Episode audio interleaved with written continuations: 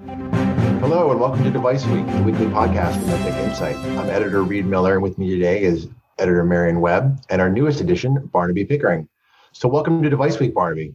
We'll start with what you've been working on this week. You wrote a startup spotlight article on a company called CorWave, which is a French outfit that is developing a clever new type of LVAD. So, for listeners who are not aware, can you tell us more about LVADs and why CorWave believes they need to be revolutionized? Yeah, sure. So, an LVAD is a device that is surgically implanted within the body, which pumps blood from the left ventricle up and out of the heart to the aorta. The primary issue facing LVADs is that they have a really high complication rate. When I spoke to the CEO of CorWave, Louis de Lillers, he explained just how bad the current situation is. According to him, nearly 80% of all patients fitted with an LVAD experience some degree of adverse effect within the first year after surgery. So LVADs have an incredibly low penetration as well, with only around 10% of the patients who could benefit from having an LVAD being given one. Despite this, the Bank of America values the LVAD market at around $900 million in 2019. Okay, so clearly, you know, improving upon the physiological issues of existing LVADs has the potential to make the device manufacturers a lot of money. So tell us, how, how does CorWave uh, expect to resolve these issues and how will they remain competitive against a market leader such as Abbott? Uh, yeah, sure. So, I mean, as mentioned, LVADs have a really high complication rate. And this is due not only to the complexity of the surgery, it is literally open heart surgery, but also due to the fact that an LVAD is nothing like a natural heart. Most current LVADs, such as those offered by Abbott, use an impeller design to drive blood around the body in a continuous fashion. This is a real problem um, because patients fitted with these LVADs have no measurable blood pressure and they have no pulse. It is just a continuous flow. This causes improper valve and baroreceptor function within the body. And this is what CorWave were trying to target. Their LVAD does things differently. It uses a fishtail mechanism to drive blood in like a rhythmic pulse, restoring these lost functions. CorWave CEO Lillers was keen to highlight that CorWave are actually the first company to design such a device, meaning that a competitive edge is implied simply because how far ahead they are in terms of development. He was also keen to point out that CorWave is not a one product company. They have a second device, Nemo, which aims to serve patients who do not yet need an LVAD, but do need some form of cardiac assistance. So, how's uh, CorWave doing in terms of raising money to make these goals a reality?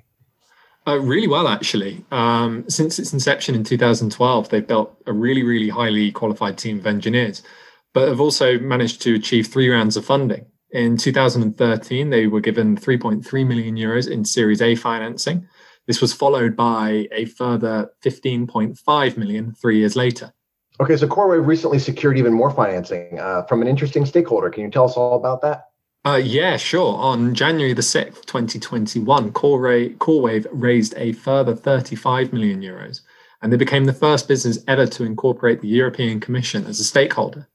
This final round of funding is going to be used to fully establish their production site and push its devices to trial. When I spoke to Lillers, he told me that uh, history has shown that LVAD companies can reach the market within less than three years after the first in human implant. And this kind of points towards a relatively short wait for CorWave to market their first device. All right. Well, thanks for that, Barnaby. Uh, that's a great job on your first piece for MedTech Insight. So now I'm going to go talk to Marion. So, Marion, last week was a huge week for MedTech with three major conferences going on at the same time. There was the JP Morgan Healthcare Conference, of course. Uh, we had Informa's Connects uh, Biotech Showcase in San Francisco, and then, of course, the annual North American Neuromodulation Meeting. So that's a lot to pack into a single week. Um, but of course, this year was different than any other year in the past because all three of those conferences were held virtually, as of course we're still dealing with the ongoing pandemic. So MedTech Insight, of course, captured as many of the highlights as we could from all the conferences with the roundup stories and features and some deeper dive stories still to come this week. Marion, you kicked off the JP Morgan coverage with a story on Ernst & Young's EY M&A firepower report. It gave an outlook on M&A activity in this industry for 2021. So what can you tell us about what they found? Yes, Reed. So in spite of many procedures getting postponed due to COVID-19 in 2020, EY predicts that MedTech's firepower, which the consulting firm defines as the ability to do M&A based on a company's market capitalization, cash balance, and debt capacity, is nearly 500 billion US dollars, which is an all-time high for the sector. That sounds like a lot of firepower indeed. So the question is, will companies be using that firepower for M&A or maybe sit on the sidelines given that the resurgence of COVID cases in Europe and the US and many hospitals are putting elective procedures on hold? Yes, so that is definitely the big question. But the EY research suggests that the majority of medtechs have significant growth gaps. And that is the difference in a company's sales growth relative to overall market growth. And we'll be looking to M&As to close that gap. In an interview with the consulting firm's America's MedTech leader, John Babitt, what did he tell you about some of the drivers and barriers to M&A? So yes, um, I spoke with John Babitt, and be- he believes that many of the bigger companies focused on preserving cash and funding R and D rather than M&A spending in 2020. But the biggest players also saw a 21% rise in debt financing and follow-on financing, which is the highest level at any point in the last decade and they will be looking to put that money to work. The deployment of vaccines could set up 2021 for a very active M&A year.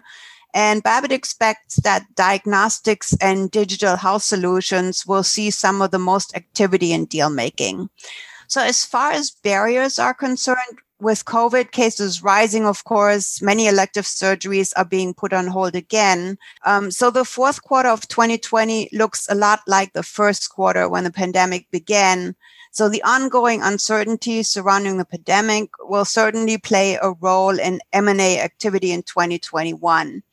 Another consideration is that IPOs rebounded in the second half of 2020 with spectacular valuations, which Mr. Babitt expects will continue into 2021. All right. Well, thanks. That'll be uh, obviously very important to follow. It's one of the big things that we cover. Yeah. So now over to you, Reed, though. You've been following up on the North American Neuromodulation Society meeting, which was online, of course, this year. Um, what were some of the biggest highlights from that meeting? Yeah, so it was different this year, of course, without the usual opportunities for talking to people face to face. But the uh, big companies developing neuromodulation devices still use this meeting as an opportunity to announce a few of their latest inventions. So one company I mentioned is Nevro, which is not nearly as well known as maybe their, their big competitors like Medtronic um, and Boston Scientific. Now in this space, they have a unique technology uh, in their HF10 spinal cord stimulation therapy. HF10 is the name they use for their 10 kilohertz waveform, and that's delivered by their Senza implantable devices. So there were two fairly important presentations of trials of Senza devices that was presented at the meeting, and they both showed that Senza therapy with medical management works way better than medical management alone uh, in patients getting deep brain stimulation. Uh, one of those trials was the Senza PND trial, and that looked at the therapy in people with painful diabetic neuropathy, and that showed that 85% of the people treated with Senza had at least 50% improvement in their pain scores over six months, and just 5% of the people who were only treated with drugs showed that level of improvement. So obviously, that's a huge difference. Now, based on these outcomes, the company has already asked the FDA to expand the indication for its Senza systems to include these patients with diabetic neuropathy and expects the agency to approve that uh, label expansion within a year. Now, that would make Senza the only device approved by the FDA for that particular indication. And the company thinks that's about 2 million people in the US every year that could benefit from this particular therapy for that indication. The company also talked about uh, the results of a study that compared Senza to just drugs in people who have severe lower back pain or leg pain and are not surgery candidates. Now, right now, the biggest market for spinal cord stimulation are people who've had a surgery that didn't really work. But uh, Nevro's Senza Omnia, which is the newest version of Senza, is already FDA approved for these non-surgery people. Uh, but hardly any of those patients are getting spinal cord stimulation right now because there hasn't been a lot, lot of hard evidence that that kind of patient would benefit from them. So the company ran a uh, or sponsored a a major randomized trial and just like the PND trial, it showed about the difference between about 85% of the people, you know, getting the device showed a response, whereas under 10% of the people who didn't get the device showed a response with just drugs. So the company is hoping that that will help convince payers to cover it for these non-surgery patients and also get more doctors to think about referring those kind of patients for this therapy, even if they haven't tried surgery yet. We thank you for that. And was there anything else that you got from the meeting? Yeah, so there's a lot going on in both spinal cord stimulation and deep brain stimulation. And I'm hoping to uh, cover a few more of those highlights later this week. The next big overall development in neuromodulation is going to be figuring out how to make these devices so that they can both they can accurately sense what's going on in the neurons and respond to that specifically rather than just continuously stimulating a certain target in the spinal cord or in the brain. Now, Medtronic had a couple of announcements kind of related to that kind of closed loop technology, both in spinal cord stimulation and deep brain stimulation. I interviewed a few key people from Medtronic, and we'll have a piece about that soon. There's also a piece already on the site about Boston Scientific's new Wave Writer Alpha spinal cord stimulator uh, that they launched sort of coincided with the NANS meeting. And that has a unique algorithm that works very fast. In fact, it's called FAST, fast acting subperception therapy. So you can read about that on the site right now. Abbott is launching a mobile app, you know, for the iPhone uh, that can help patients with spinal cord stimulation navigate the whole process of getting the device and using it and trying it out. So look for something on that too. Thank you, Reed. We look forward to reading more from NANS this week. And of course, we have a lot more coverage on the JP Morgan conference at medtechinsight.com, including daily roundups of medtech highlights during the four day event. And this week, you'll also be following up with continued coverage on some of the panel discussions at JPM and also take a closer look at SPACs, which are corporate shells formed to pursue deals. As Reed said, we'll have more from the NANS meeting. And he's also working on something about CMS finally agreeing to extend Medicare coverage to transcatheter mitral valve repair.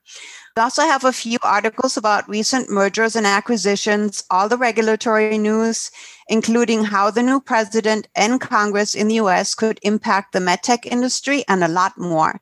You can follow us on Twitter at medtech underscore insight I'm at MedTech Marion. That's spelled M A R I O N. Reed is at MedTech Reed with two E's. And Barnaby is at MedTech Barney, B A R N E Y. Thank you so much for listening and have a great rest of your week.